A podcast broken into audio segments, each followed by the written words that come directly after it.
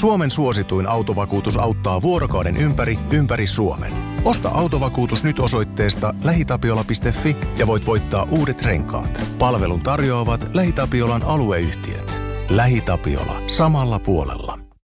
Ja sit mennään Kaukosen laidalle. Tämän takia sitten heitetäänkin tämmönen legendaarinen kysymys, että kuuleeko Edmonton ja Jouni Nieminen? Joo, kuuluu hyvin. Kiitos. Hauskaa olla taas kuulolla. Kyllä, ilo on meidän puolella. Kun mä sanon meidän puolella, niin Niko on myös mukana tälläkin viikolla. Tämä on Kaukosen laidalla NHL Podcast, joten otetaan seuraavaksi askiin ohjelman juontajat Peli Kaukonen ja Niko Oksanen. Kyllä, täällä jälleen ja tuossa Tampa ja New York Rangers ei ole saanut vielä paremmuuttaan selville, niin tälleen maanantaille äänitellään jaksoa sitten ihan tuosta Edmonton Oilersista. Ja tämän takia sitten heitetäänkin tämmöinen legendaarinen kysymys, että kuuleeko Edmonton ja Jouni Nieminen? Joo, kuuluu hyvin. Kiitos. Hauskaa olla taas kuulolla. Kyllä. Ilo on meidän puolella. Kun mä sanon meidän puolella, niin Niko on myös mukana tälläkin viikolla. Tällä kertaa muistit kutsua mut sisään tähän lähetykseen. Joskus on menty puoli tuntia, että sä oot puhunut itseksesi, mutta No, mulla on elämän parhaat puoli tuntia ollut, että...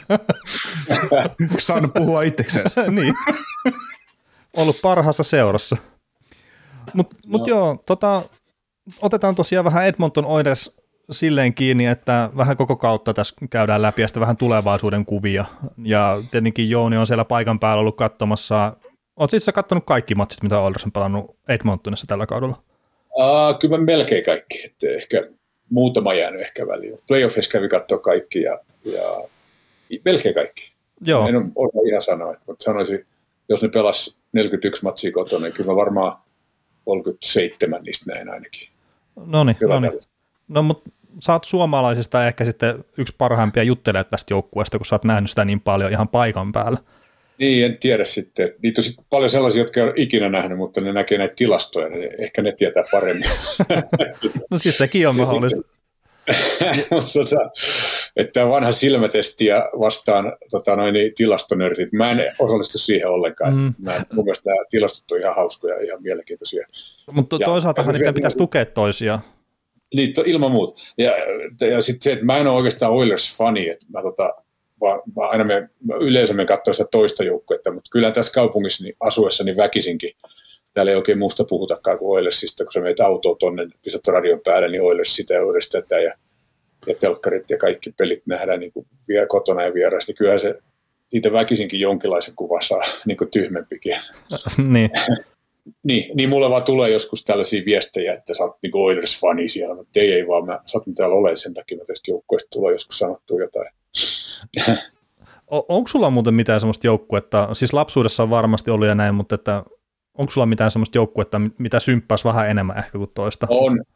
Tämä sama seura kuin aina, Boston Bruins, 70-luvun alku, Big Bad Bruins, semmoinen joukkue, mikä varmaan joutuisi vankilaan, jos nykyään pelaisi, mutta toisaalta niillä oli sitten taas Bobby Orr ja kaikki muuten. Se Boston Bruinsin sellainen seurakulttuuri, mikä tietysti vedetään toiselle joukkueelle turpiin periaatteessa tehdä maalit.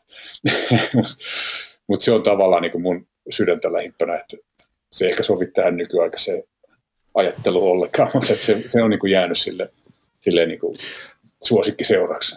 Puhuuko niin kuin puhtaasti niistä 70-luvun joukkueista, missä Bobby Orr ja tämä Big Bad Bruins oli mukana, vai puhuuko nyt organisaatiosta yleensä?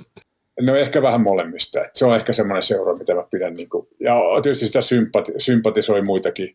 Oman kaupungin osan joukkoja oli joskus New York Rangers, joskus Helsingissä ja sitäkin joukkue tulee tavallaan sen takia, niin kuin, en mä sano fanitettua, mutta jotenkin sympatisoitua. Ja onhan tämä Oilers tietenkin, kun täällä asutaan kaupungissa, niin sekin tietenkin sen menestys on mukava nähdä, kun ihmiset kävelee iloisemmin ja askel on niin kuin reippaampi aina, kun Oilers voittaa, kun että jos se häviää, niin totta kai.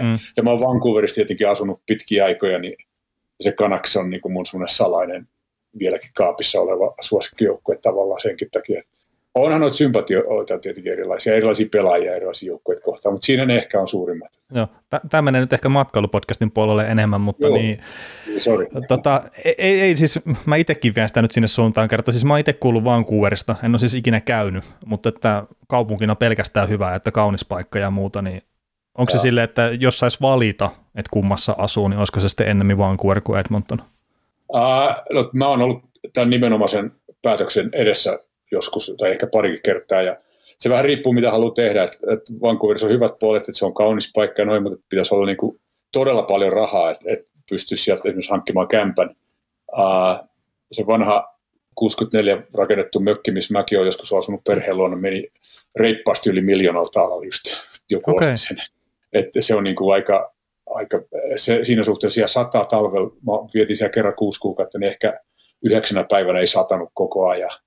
Että kaikkea tämmöisiä liikenneongelmat ja kaiken näköistä muuta, jengi, väkivallat sun muut. Et se on vähän, se riippuu siitä ja tästä. Ja täällä Albertassa taas, täällä on helvetin kylmät talvet ja kuumat kesät ja niin tämä ilmasto jo niin repii aika monet niin fiilikset pois, mutta että toisaalta täällä on paljon helpompi niin toimia ja asustella ja vähän rakentaa niin tulevaisuutta. Että se vähän riippuu niin ja näin, että miten se niin asian kokee tai mitä tekee ja niin poispäin. Että hieno kaupunki käydä Vancouveria. Mäkin viime vuonna vietin lomat siellä lapseni kanssa, niin tuttuja luo asuttiin ja käytiin lätkäleirillä ja niin poispäin. Kyllä. Mutta miten sä lähtisit nyt sitten Oilersia silleen summaamaan kautta, että jos lähtee sen runkosarjan kautta ja tälleen, niin mitä hetkiä sulla nousisi sieltä silleen esille, että selkeästi? Että... Joo, no ei ole tilastoja näyttää tähän hätään, ne voi jokainen tietysti tarkistaa, mutta että niillä kävi silleen, että ne aloitti kauden todella hyvin. Kyllä. Ihan kärkijoukkueita, kaikki meni hienosti, niin kuin odotukset oli korkealla ja sitten tuli alamäkeä ja paha alamäkeä välillä ja sitten ne vähän paransi siinä ja sitten siinä, mutta kuitenkin ne oli playoff-paikan ulkopuolella siinä jo tammikuussa ja ei mennyt kovin hyvin ja alkoi vähän niin kuin miettiä, että mitähän tälle joukkueelle käy. No sitten ne vaihtoi valmentajaa, se oli 11. helmikuuta, niin Dave Tippett ja hänen valmennusryhmänsä sai lähteä pois ja tilalle tuli farmijoukkueesta tämä Jay Woodcraft, joka on käsittääkseni ensimmäinen ainoa NHL:ssä niin kuin videovalmentajana aloittanut vuonna 2005. Mike Babcock palkkasi hänet Detroittiin ja hänen apulaisensa Dave Manson, vanhemmat NHL-seuraajat muistaa semmoisena pakkina, joka pelasi, oli kovanaamapakki, oli shutdown-pakki ja oli ylivoimapakki, että se teki kaikki mahdolliset puolustajan roolit ja hän tuli valmentamaan sitten puolustajia ja hänen poikansa tiedettiin, että Josh Manson pelaa finaalissa. Jonkin verran faijansa tyyppinen pelaaja. Ei välttämättä yhtä kovaa, vaikka kyllä hänkin nyökkää. Ei niin kovaa ei olemassa. Se oli taiteellinen, ei todellakaan. Silti kova. Mutta sitten siinä tulikin käännös siinä 11. helmikuun jälkeen. Ja sitten siinä samoihin aikoihin niin seura sai ilmatteeksi periaatteessa niin tämän pahan pojan muiden hylkäämän Evander Kanein, joka otettiin tänne sitten monien kysymysmerkkien seurana. Ja sitten tämä joukkue pelasi todella hyvin loppukauden. Oliko nyt NHL 3. paras joukkue sen loppusuoran ajan. Ja tämä Evander Kane pelasi loistavasti. Pelasi yli 40 maalin tahdilla ja pääsi pelaamaan niin kuin huippupelaajien kanssa. Ja tämä uusi valmennusryhmä toi siihen semmoisen vähän erilaisen. Totta kai tämä erilainen ääni tuo aina NHL tai mihin tahansa kiekko- tai urheilujoukkueeseen, niin voi tuoda parannusta, mutta ne vähän pelutti vähän eri tavalla. Tämä Woodcraft on todella yksityiskohtiin huomiota kiinnittävä coachi, että se antoi jokaiselle pienemmänkin roolin pelaajalle niin kuin hyvin selvät tehtävät. Jokainen tiesi täsmälleen, mitä ne tekee ja vähän niin kuin vei sillä pois tätä painetta näiden numero 97 ja 29 McDavidin ja Draisaitlin niskasta ja samaa ne niin kuin vapautettiin pelaa hyvin. Ja sitten tämä maalivahtipeli vielä siihen, niin se oli ongelma välillä. Ja siirtotakarajalla niin Ken Holland, tämä manageri, sai paljon sapiskaa siitä, että nyt pitäisi hankkia joku maalivahti jostain.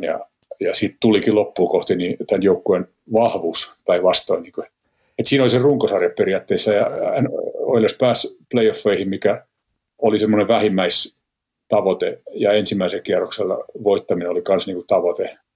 Ja ne lopulta pääsi 4 parhaan joukkoon, mikä on niin kuin ehdottomasti, en sanoisi ylisuoritus, mutta erittäin menestyksikäs kausi.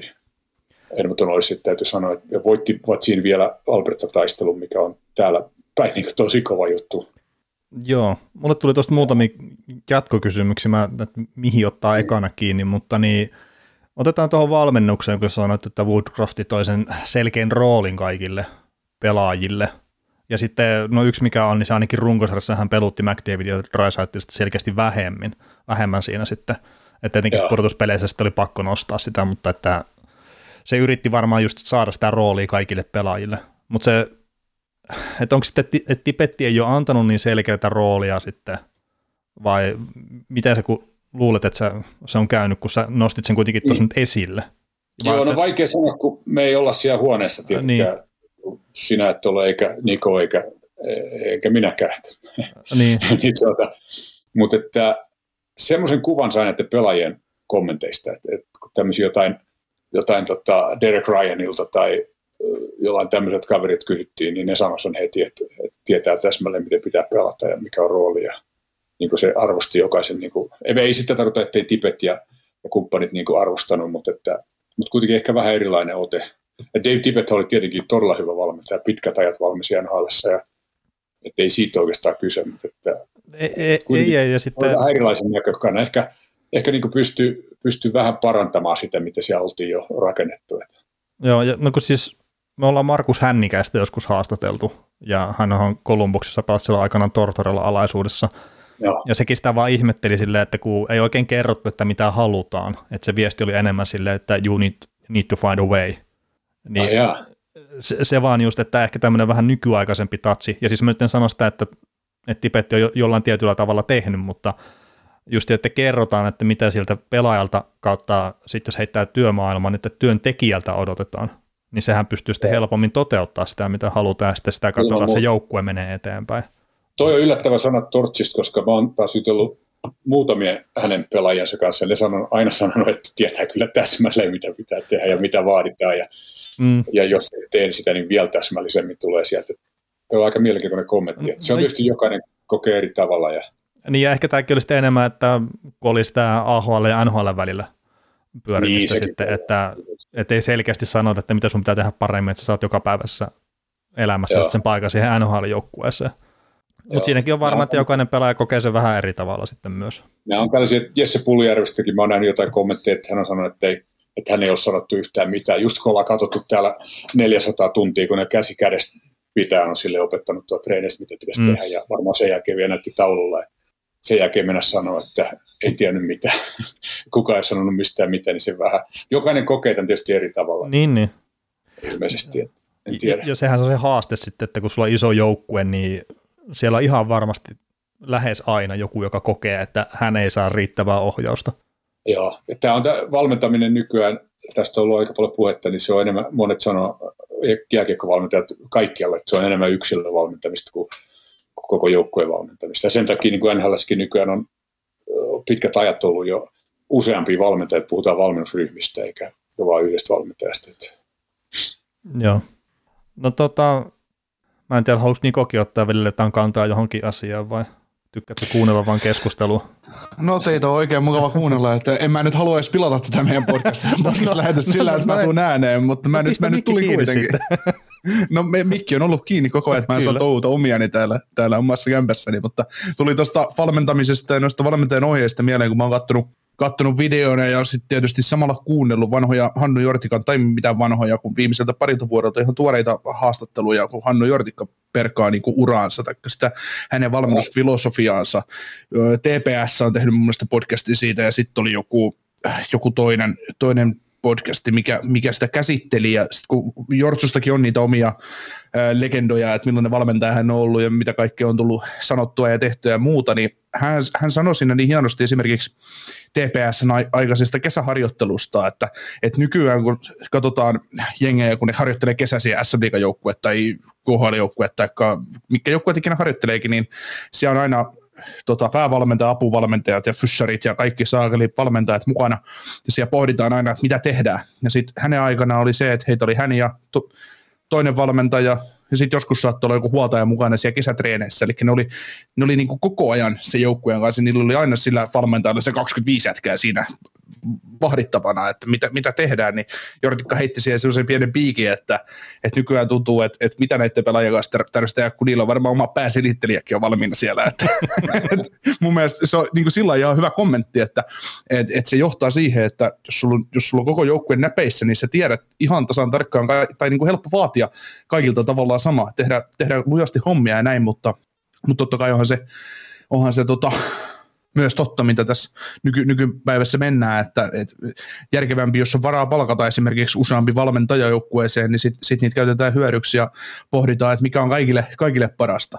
Mutta sitten tästä tuli myös siihen se seuraava juttu, mitä haluan lainata tähän Jortikkaan ja tämmöistä vanhan liiton valmentajaa, että hänhän oli kovasuinen valmentaja ja sen todella vaativa just monellakin mittakaavalla, niin sitten kun pelaajat on jälkikäteen hänen puheittensa mukaan muistellut sitä, että he on ollut jollain vanhoilla mestarijoukkueilla istumassa iltaa tai muuta, niin kun aina tämmöisistä kovapäisistä valmentajista sanotaan, että ne on rehellisiä, tai kun ne on reiluja ja rehellisiä pelaajaa kohtaan, niin se on niinku helppo.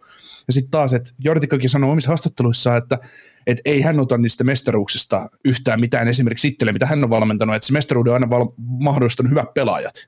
Että aina jos me voitetaan jotain, niin pelaajat saa kunnian. Jos meillä menee päin helvettiin, niin hän astuu median eteen ja ottaa paskan.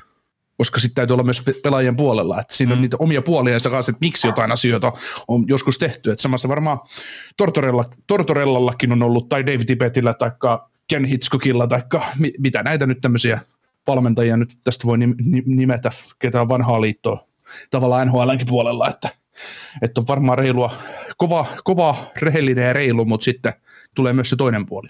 Joo, tästä huomasin, että kun suunvuoro menee Turkuun, niin Jortikka tulee heti esiin. Mutta totta, tuo on ihan hyvä, tuo on totta varmaan, että se on tuommoinen vanhan kouluvalmentaja, jos näin voidaan sanoa, niin toisaalta niin kaikki, niin kuin mä sanoin, että kenen kanssa mä oon jutellut, niin sanoin, että Tortorellan kanssa tiedettiin kyllä, mitä vaaditaan. No joo, ja siis näin mäkin luulisin, että et tosiaan ei voi ottaa taka-askeleita tietyissä tilanteissa ja muuta, että kun se tuntuu, että se välittyy katsomonkin asti ja tämä ihan ruudun välityksellä, että tiedetään, mitä se valmennus haluaa silloin, kun on peli käynnissä. Ja toinen asia taas, niin kuin äsken tuli esiin, että modernissa jääkiekossa, niin kuin sanotaan tämän hallissa, kun tässä NHL-podcastissa ollaan, niin palkkakattoa ei ole olemassa valmennukselle eikä niin kuin pelaajien ulkopuoliselle lisäavulle, että siellä kannattaa käyttää niin paljon hyväksi kuin suinkin pystyy, koska näillä joukkoilla on kuitenkin rahaa erittäin paljon. Mm. Ja siis sehän on tuossa tietenkin, mä en tiedä onko sekin merkki siitä, että on vanha tai jotakin, mutta sehän on semmoinen klassinen juttu haikailla vanhojen hyvien aikojen perään, mutta sitten kun fakta on vähän se, että pitäisi yrittää mukautua siihen ajan hermoon aina ja sitten mennä sen mukaan, että mitkä ne sen ajan vaatimukset on. Ja sitten jos nykyään nämä kaverit, mitkä on mua puolta nuorempia, mitkä pelaa tuolla NHL:ssä, että jos ne vaatii tietynlaista kohtelua, niin sitä se menee sen mukaan. Että ei se, että miten mä koen, että mua pitää kohdottaa, miten Jouni kokee, että kun Jouni on vielä pikkasen vanhempi, niin siis meitä on kaikkia kasvatettu vähän eri tavalla. Sitten kuitenkin me ollaan totuttu erilaiseen kohteluun. Se on selvä juttu, että aina pitää olla ajahermolla. Että niissä vanhan koulun vanha aikojen jutuissa on omat hyvät ja huonot puolensa. Mm. Kannattaa ottaa niistä ne hyvät. Ja Nimenomaan. Ja sitten taas se, että nämä ihan uudet jutut ei välttämättä nekään ole ihan täydellisen hyviä. Kaikessa on aina omat puolensa. Kannattaa käyttää hyväksi, jos on rahaa. Ja NHL-joukkoilla on aina paljon rahaa, paitsi silloin, kun tulee uusi sopimuksen neuvottelu. Silloin ne vaan valittaa. Silloin, hitto kun nyt on vähän tiukka paikka. Joo, köyhyyttä ja kurjuutta niin kuin, ja puutetta niin kuin, ja nälkää on niin kuin, vaikka kuinka. Mutta muuten kaikki vuodet, millä menee helvetin hyvin. Mä haluan, Jouni, palata vähän tuohon runkosarjan kertaamiseen, kun menit sen tuollaisella superpikakelauksella läpi, niin alkaen niin kuin Evander Kaneista, valmentajan vaihdoksesta ja kaikesta muusta, niin joukkueessa tuli tietysti kesällä paljon muutoksia, sinne tuli uusia pelaajia, niin kuin Duncan Keith, ja sitä haukuttiin sitä sopparia heti, kun se hankittiin sinne, ja me varmaan Kaukosen kanssa on haukuttu Cody Jesseä, kun hän sinne meni, koska emme ole kauheasti pitäneet hänestä ennen taas tätä vuotta, kun hän on pelannut erinomaisen kauden hänen mittapuillaan, ja näin, niin miltä se joukkue sun mielestä, jos ajattelee just näitä nuoria pelaajia, otetaan siihen nyt Puljujärveä ja Yamamotoa ja Evan Bouchardia ja tämmöisiä, Ryan McLeod on aika hyvä esimerkki, niin miltä se joukkue, ottiko se joukkueena steppejä eteenpäin ja unohdetaan nyt kaikki tämmöiset voitot ja tilastot ja muuta, että näyttääkö se joukkue siltä, että se on kasvanut ja tietysti McDavid ja Draisaitl siinä ihan samassa, että eihän ne käynyt mitään 100 vuoden NHL-veteraaneja. Joo ja tässä mun mielestä on hyvä pointti, tässä tullaan mun mielestä siihen, että Ken Holland mitä mä oon pitänyt vuosien ajan niin NHL parhaana GM:nä ja sitten tietenkin häntä haukkuvat ihmiset sen Detroitin loppuaikojen takia, mutta pitäisi ymmärtää se, että kaikki näitä menestysdynastioita, niiden jälkeen tulee aina tämmöiset vuodet, milloin pelaajat niin saa jo lojalisuudesta maksun ja tämän menestyksen kustannuksia. Mutta mun mielestä tämä Ken Holland niin ansaitsee anteeksi pyynnön häntä haukkuneelta, että vaikka hän on ehkä NHL vanhin, tai ei tarvitse olla vanhin, mutta vanhimpia GM:iä ja erittäin hyvin 5 miljoonaa täällä vuodessa palkattu, mutta että mun mielestä hän on erittäin kärsivällinen GM ja tehnyt tosi hyviä siirtoja, jos ajatellaan niin kuin Zach Hymanin saaminen tänne pitkällä, vaikkakin ison rahakkaalla sopimuksella, mutta niin kuin erittäin loistava pelaaja. Just sitä, mitä tämä joukkue tarvitsi ja mitä Toronto Maple Leafs olisi tarvinnut. Ja jotenkin muita, ketä se nyt tänne on tuonut näitä. No Ryan McLeodhan oli nuori 22-vuotias pelaaja, joka ja nelosentterinä toistaiseksi, joka kasvoi silmissä mun mielestä näissä playoffeissa, niin loistava, tosi, se on oiras ilman varaus, mutta että tuotiin tähän joukkueeseen, sä mainitsit Yamamoton, niin sekin pelasi playoffeissa todella hyvin ennen kuin tuli, tämä Ländi veti päähän ja se loppui siihen peli.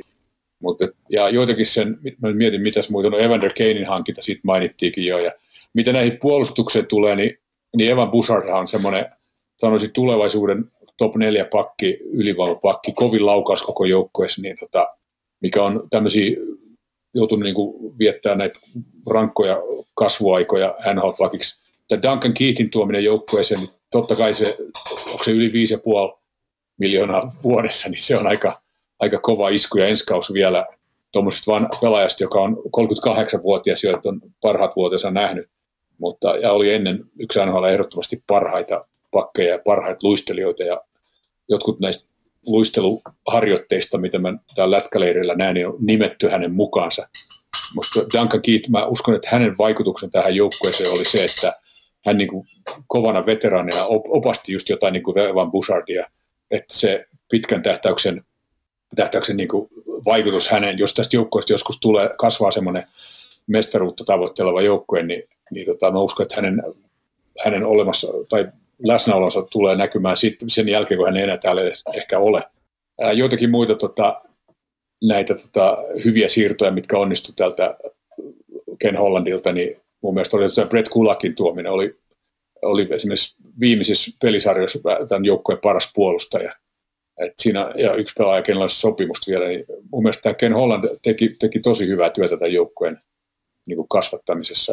Tuossa oli tämä Palomäen juttu Twitteristä tänään tästä, se laittoi joitakin ajatuksia, miksi Tampa Bay Lightning on niin hyvä, niin hän mainitsi siinä just sen, että Valtteri Filppolaisen joukkueessa tämmöisenä pitkän ajan tämmöisenä veteraanin, jonka läsnäolo niin kuin opetti näille nuorille jätkille, että miten ollaan ammattilainen, niin mä näen tämän Duncan Keithin läsnäolo vähän samanlaisena asiana, ja hintalappu on korkea tietenkin. Toki Duncan Keithistähän on tullut vähän semmoista spekulaatiota, että pelaako sitä viimeistä vuotta sitten vai ei. Niin, saa nähdä, että luulisin, että pelaaja. Ja sitten sama Mike Smithin kanssa, että 40-vuotias veskari, joka teki kaiken, minkä voi enää odottaa tässä iässä. Niin osittain niin soturia. Mutta mä sain sen viimeisestä pressistä vähän semmoisen kuvan, että se näytti vähän siltä, että tämä alkaa olla tässä. Niin silläkin oli loukkaantumisia vähän tässä alkukaudesta. Joo, että se ei ja sekin on mielenkiintoinen urheilija, jos joku on nähnyt sen kaukolon ulkopuolella, niin se on niin kuin ihan Tartsanin näköinen äijä. Voisi luulla, että se on joku puolustaja tai kymmenottelija tai joku tällainen. Että se on niin kuin, ei, joskus aikoinaan, puhutaan vanhasta koulusta, niin maalivahdit oli sellaisia joukkojen pienin niin kuin pikkasen pulskajätkä, mutta tämä on, niin kuin, nykyään on pitkiä ja oikea kavereita, mutta Mike Smith on niin kuin kaikkea tällaista. Se on niin kuin ihan käsittämätön atletti. Kyllä.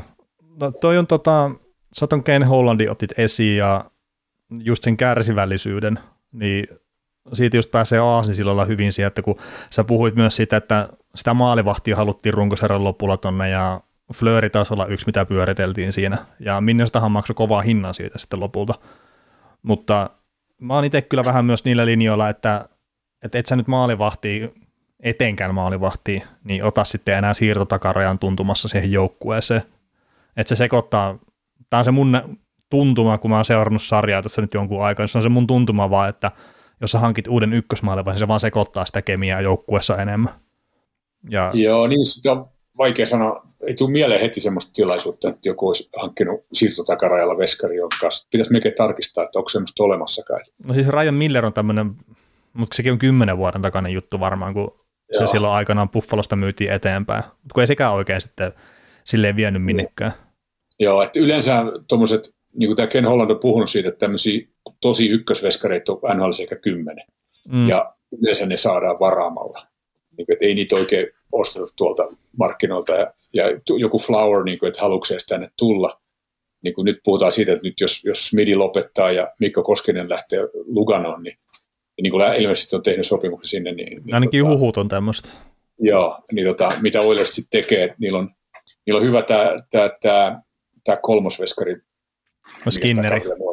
Niin, Stuart Skinner, joka on paikallinen poika, niin tosi hyvin pelannut, mitä on pelannut, mutta ei ehkä ole ihan valmis vielä ottaa jotain 60 pelin runkosarjaa hoitakseen. Et se on yksi näistä, jos tästä aasinsilta tehdään vielä siihen, mitä Oilersin pitäisi tehdä nyt, niin joukko, joka on päässyt nyt semmoiseen vaiheeseen, että ei ole enää niin kuin Stanley Cupin playoff-sarjan paikkaa havitteleva joukkue, vaan nyt on päässyt jo 4 parhaan joukkoon. Nyt seuraava tavoite pitäisi olla, ja onkin varmasti ainoastaan ja pelkästään, niin Stanley Cupin voittaminen.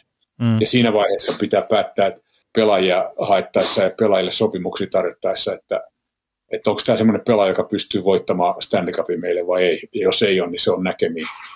Ja jos on, niin sitten yritetään saada se joukkueeseen. Tämä nyt joukkue on tullut sellaiseen tilanteeseen, että mikä tulee vaikuttaa näihin kaikkiin päätöksiin tästä lähtien. Että tästä lähtien niin ei enää niin kuin kasvateta mitään joukkoja, vaan nyt pitäisi voittaa. Se tuo tähän ihan uuden mielenkiintoisen näkökulman. Kyllä. Toki siinä nyt tässä kohtaa se Hollandin, että ei anneta niitä ykköskerroksen varausvuoroja pois kuin karkkia ja tälleen, niin se on kuitenkin hyvä, että sieltä tulee sitten sitä sisäistäkin kilpailua niiden ykkösvarausten kautta vielä joukkueeseen ja sitten niitä korvaavia pelaajia, että kun no sanotaan, että sieltä varmaan Yamamoto tai Puljärvi nyt on pakko päästä kummasti omasta irti nyt tämän kauden jälkeen. JNE, niin sitten, että sitä korvaavaakin talenttia rupeaa olemaan ja sitten että tulee sitä kilpailua, että on pakko niiden veteraanienkin sitten vaan tulla hyvässä kunnossa sinne leirille ja pitää se paikkansa. Joo, että sieltä lähtee nyt 5, 6, 7 tuommoista vähän veteraanimpaa lähtee ilmeisesti pois rajoittamattoman ja vapaana agenttina, paitsi ehkä Evander Kane, että mä luulen, että hän menee markkinoilla ja katsoo, mitä siellä on tarjottavana ja sitten päättää, mihin menee. Saattaa jopa tulla tänne, mutta Oilers joutuu käsittääkseni, en ole ihan tarkkaan näitä palkkakattojuttuja laskeskellut, mutta että täyttääkseen tarpeeksi hyvän joukkojen ensi kaudelle varmaan Ken Holland joutuu tekemään jonkinnäköisiä siirtoja näiden kapokolistiensa kanssa, että saa tilaa tälle Evander Kanelle, jos hän haluaa täällä jatkaa ja jos päästään niin kuin sopimukseen. Joo. Kane on ollut niin pahuksen hyvä pelaaja, että kyllä kannattaisi mun mielestä yrittää ainakin. Niin, mä menin jouduta kysymään just tätä, että olisitko sinä sitten lähtemässä tekemään Evander Kanelle jatkosopimusta kertaa. Siellä on just se puoli, että se oli erittäin tehokas runkosarjassa ja erittäin tehokas myös pudotuspeleissä, mutta sitten vähän sille ainakin mun näkemyksen mukaan, niin se maksoi 2 viimeistä peliä sitten kyllä tuosta sarjasta Edmontonille. Että kun se joukkue menee siinä kolmospelissä just 1-0 johtoon, sitten se ottaa seuraavassa vaihdossa sen 5 ja se tappaa sen momentumin, mikä Edmontonilla oli. Ja sitten tulee pelikielto vielä. Se oli todella paha, niin kuin, mitä tuollaista sanoo, niin kuin ajattelemattomasti otettu jäähy ja pelikielto ja kaikkea. Et se oli tosi, mä olin siinä pelissä, että siinä oli ratkaiseva peli ja porukka oli aivan innoissaan ja ensimmäisellä minuutilla tietenkin Connor McDavid vetää läpi ja pistää kiekon maalia. Rogers Place oli aivan hulluna ja kaikki momentum niin Oilersin puolella ja sitten ihan vaihto vai pari myöhemmin, niin tämä Kane menee tökkäämään Nazem Kadri selästä ja laitaa. Niin, ei se kovaa sitä tökännyt, mutta kuitenkin että sen verran, että se kätensä siinä tai ilmeisesti ranteensa sattuu. Sitä peukalo leikattu ainakin, että jotakin sinne käteen. Peukalo, peukalo tuo voi olla hyvinkin paha juttu, niin en mä pitäisi sitä asiana, joka sopimuksen millään tavalla, kuitenkin mun mielestä nämä hyvät asiat, mitä tämä Kane teki tämän aikana, niin menee pitkälle yli sen, että niin kuin tämän yhden virheen yli. Et eihän se oli huono juttu, mutta en mä usko, että Oilers siihen hävisi tätä sarjaa, mutta se kyllä oli kyllä ikävä juttu. Mutta mä silti tarjosin Evander Kane mitä mä ihan vierestä seurasin sen touhu täällä. Niin, että se oli viimeisen pelin tuo ylhäällä siellä pressboxissa meidän kanssa. Evander Kane, niin se tuli pahan pojan maines tänne ja silloin hänellä on niin se kummemmin menevät. Mä en edes tiedä sen kummemmin hänen ongelmistaan niin kaukolla ulkopuolella, mutta että, niin pelaajana teki kaiken oikein ja treenasi kovasti ja käyttäytyi viimeisen päälle. Ja se, mikä tästä kaverista näkee, niin se on silmiinpistävän älykäs, että sen tapa, millä se puhuu ja mitä se kertoo ja noin. Että just tämmöinen esimerkki, mikä kaikilla on joku semmoinen kaveri, joka osaa sotkea asiansa, mutta on niin kuin paras ja vahvin ja komein ja fiksuin niin kaikista, mutta silti pystyy sotkemaan niin omat juttunsa. Mun mielestä Evander Kane on hyvä esimerkki, just tällainen kaveri. Mä tarjosin sille kunnon sopimuksen, mutta et, niin kuin pitäisi siihen ehkä kirjoittamattomana ehtona, että jatka samalla tavalla kuin mitä teit tähänkin saakka. Kyllä se varmaan ymmärtää itsekin. Niin, kyllä. Niin hyvä pelaaja, niin kuin sellainen niin kova luinen kaveri, jota ei niin kuin kukaan pysty mitenkään horjuttamaan, että jos joku tulee vähänkään tönäseen takaisin ja katsoo niitä suoraan silmiin. Ja pystyy pelaamaan maailman parhaiten pelaajien kanssa tekemään maaleja, vaikka kuinka, niin kuin, että se on, ei oikein, tämä on just tämä Oilersin haukuttu pehmeäksi joukkoiksi, niin Keinin tyyppiset pelaajat auttaa todella paljon siinä. Kuten ollaan nähty Coloradossa ja kaikkea muuallakin, että kun tuodaan tiettyjä pelaajia sinne, niin päästään pelaamaan vielä enemmän taitokiekkoa. Vaikka onkin nykyään jääkiekkoa, niin silti. Vanha just koulu. Niin, kyllä. Ja siis onhan se siis pelottelu ja tämmöinen kovaa pelaaminen ja nämä, niin kyllähän nyt pudotuspeleissä taas nähdään, että on sillä se oma arvonsa. On, ja jos on tämmöisiä kaverit kuin Kane, jotka ei anna pelotella, niin silloin ollaan oikealla niin askelilla, että ei niinku yhtään anneta, no Colorado Avalanche-pelistä näkee hyvin, että niitä ei horjuta mitenkään, että siellä, sinne voi mennä pelottelemaan tai mitä tahansa, niin ei onnistu, ne menee eteenpäin silti. Ja niin se pitää ollakin sitten, että kyllähän sitä henkistäkin kanttia on pakko vaan mitata jossain kohtaa. Joo. Mutta se oli tietenkin siis toi Keininkin homma, että siinähän oli ikävästi, että se Yamamoto oli tipahtanut siinä just aikaisemmin, ja oliko se Puljujärvikin oli siinä kohtaa sivussa peleistä, ja sitten kun tiedettiin, että se Draisaitl nyt pelasi loukkaantuneena ja Darren Nurse pelasi loukkaantuneena, niin se mikä sillä oli hetkellisesti sillä, että Edmontonilla oli suhkot hyvä syvyys jopa hyökkäyksessä etenkin, niin sitten se hävisi sen siljentien. Että joo, nämä loukkaantumiset on ihan toinen juttunsa. Mä en ymmärrä, miten tämä Leon Draisaitl, miten se pystyi pelaamaan. Että sillä oli tämä, miten tämä sanotaan suomeksi, tämä kanadassa, että kyselee taas. Tämä upper ankle. Niin high ankle sprain. High ankle sprain, niin mitä ne on suomeksi? Että se on niin kuin nilkka, se on ihan nilkka, vaan vähän nilkka yläpuolella. Että siitä menee sen reväytät, niin sehän on tosi paha loukkaantuminen. Että siinä ei oikein pysty tekemään mitään, että se vaatisi muutaman viikon täydellisen levon ja sitten sen jälkeen pikkuhiljaa lähteä käyttämään. Jos sen kanssa pystyt jotenkin pelaamaan ja vielä, että jos sä vähänkään käännyt väärin, niin se taas aloittaa alusta, että ne kivut niin kuin tulee uudestaan ja se ei niin kuin parane koskaan. Ja jollain ihmeen konstilla tämä Draisaitl silti pelasi. Varmasti siinä on käytetty jotain semmoisia mömmöjä, mitkä on vähän niin kuin kyseenalaisia. Kyllä. mutta silti, että se pystyi silti pelaamaan ja pystyi näkemään sen niin katsomon saakka, että nyt ei mene kyllä hyvin, että nyt sattuu ja nyt kaatu taas joku kaato se jonnekin ja yrittää päästä, se on niin ihan romuna. Joo, niin yksi, mistä se lähti, oli tämä Elleisaari, tämä Mike Anderson on vähän semmoinen huolimattomasti pelaava amerikkalaispelaaja, joka ei ainakaan kavereita saa tuolla ollenkaan, sehän kamppasi tai kaatoi sen siellä, siitä se lähti käsittääkseni niin paha, tosi, ellei ollut aikaisemmin niin paha, niin ainakin pahasti ja joo, sitä en ainakin puhu, että siitä se tuli. Joo. Mike Anderson on semmoinen, että jos mennään vanhaan kouluun, niin sitä varmaan sen kannattaisi vähän pitää niin kuin silmät tai katsoa niin kuin ympärille seuraavan kerran, kun pelaa näitä vastaan. Että sen verran inhottavia temppuja, mistä kuitenkaan ei saa jäähyä. Niin. Ja toinen oli tietysti tämä Darren Nurse, että jos tämä lonkan koukista ja lihas on mennyt, niin ei siinä periaatteessa pitäisi pystyä tekemään mitään. Pystyi kävelemään tai menee, niin portaita ylös tai alas, niin tämä pelasi Stanley Cupin playoffissa. Välillä näytti siltä, että ehkä kannattaisi tulla veksi, mutta No joo, ja sitten oli joitain semmoisia kulmatilanteita, mitä mä itse ainakin katsoin just Nursen kohdalla, että miksi ei mene tuohon tilanteeseen. Mutta sitten, että no tietenkin, kun se on loukkaantuneena ja sitten just tommoinen vamma, että miten se pystyy pelaamaan. Mutta sekin oli siinä runkosarjan ihan loppupuolella, niin mä muistaakseni jopa katoin sitä peliä, missä se loukkaantuneen mun muistaakseni semmoinen aika harmittoman näköinen tilanne itsessään. Joo, se näki vaan, että se, nyt se nappasi johonkin kiinni. Joo, se oli runkosarjan viimeisen viikon. Mä en muista, mikä matsi se oli. Sieltä se tuli ja käsittämättömiä. Nämä on ehkä monen mielestä ihan syystä niin ihan järjettömiä juttuja, että miksi pitää jatkaa pelaamista. Stanley Cupissa on nähty näitä niin monta kertaa. Jotkut menee jo ihan niin kuin, ehkä on varma siitä, että siitä on ollut molemmissa tapauksissa kyse, että lääkärit on tsekannut ja sitten sanonut, että tämä ei tästä voi enää pahentua. Mm. Että jos olisi sellainen mahdollisuus, että menet sinne jäälle ja tästä voi tulla niin kuin ura katkaiseva loukkaantuminen, sitten ei mennä, mutta tästä ilmeisesti on tutkinut ja sanonut, että tämä on nyt niin paha kuin voi olla, että jos sä täällä pystyt pelaamaan, niin mene pelaamaan vaan. Joo, mä kysyn vielä yhden kysymyksen, sitten päästetään Nikokin välillä ääneen. Niin.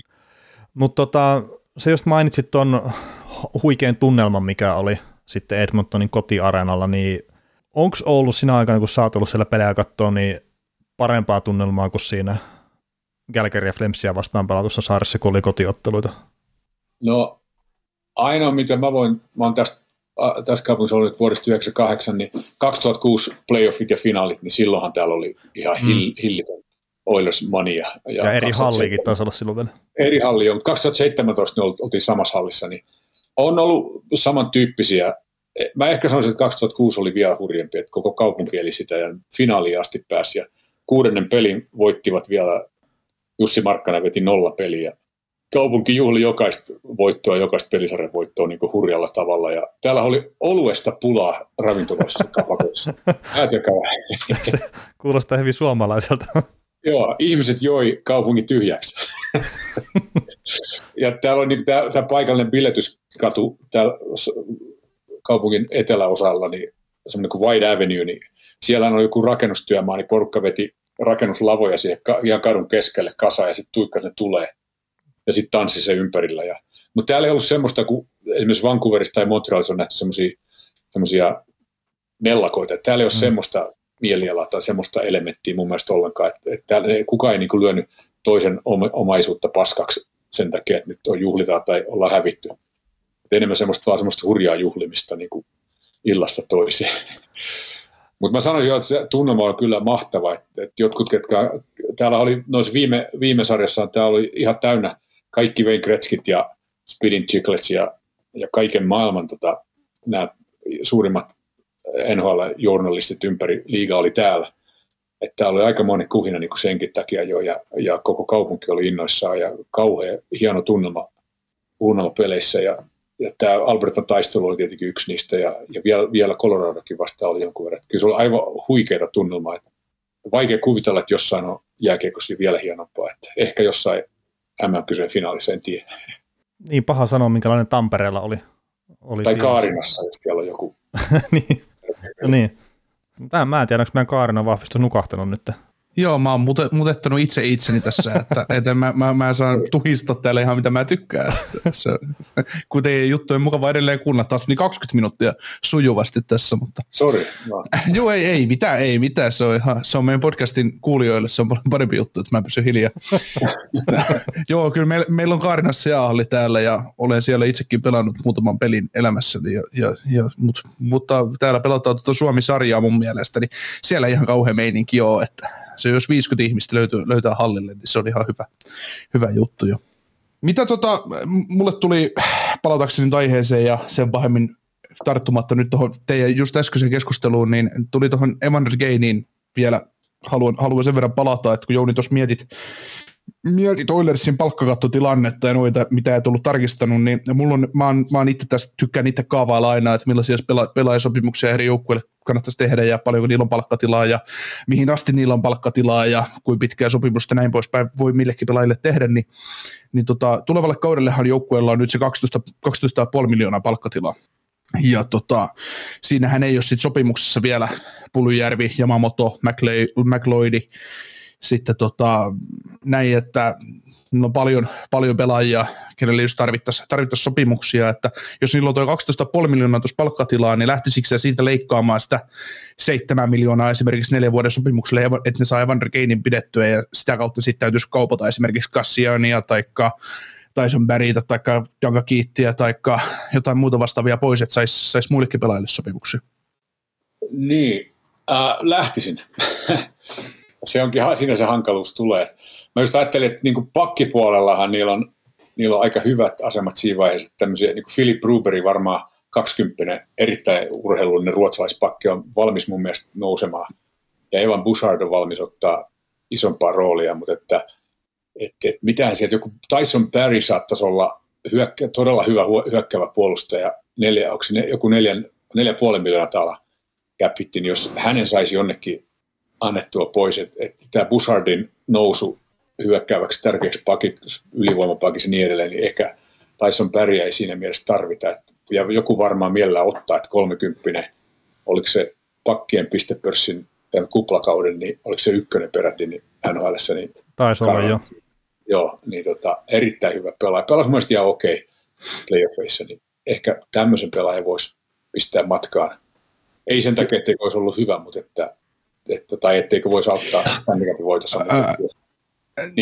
Niin itse vähän pyörittelisin tuota tilannetta niin, että kun Barrylläkin olisi sitä 4,5 miljoonaa sopparia se ensi ja sitä seuraava kausi jäljellä, että olisiko nyt se aika, kun Bouchardin sopimus on vielä 0,9 miljoonaa per kausi, että sä nyt annat sen Bouchardille sen ykköspakin roolin ja kauppaat sen Barryn sieltä pois, koska Barry on kolmosparin pakki, eikä sen 5-5 pelin arvo on välttämättä niin suuri että kauppaisi sen sieltä vekeä, että uskaltaako esimerkiksi Ken Holland luottaa omaan nuoren puolustajansa, tai uskaltaako Jay Woodcraft luottaa tähän, että kauppaat tuommoisen ylivoimamonsterin tavallaan pois ja annat nuorelle pakille tilaisuuden, koska sehän olisi se käänteen tekevä juttu, että mikä toisi just Oilersille sen tarvittavan tilan, ja sitten sama just se, että Jack Cassian, vaikka on roolipelaaja, mä tiedän, että sä tykkäät henkilökohtaisesti siitä pelaajasta tosi paljon, niin se on kuitenkin, se on 4,4 kenttää ja 3,2 miljoonaa, niin sä saat halvemmalla vähän samaa roolia tuottavan pelaajan kyllä periaatteessa mistä vaan.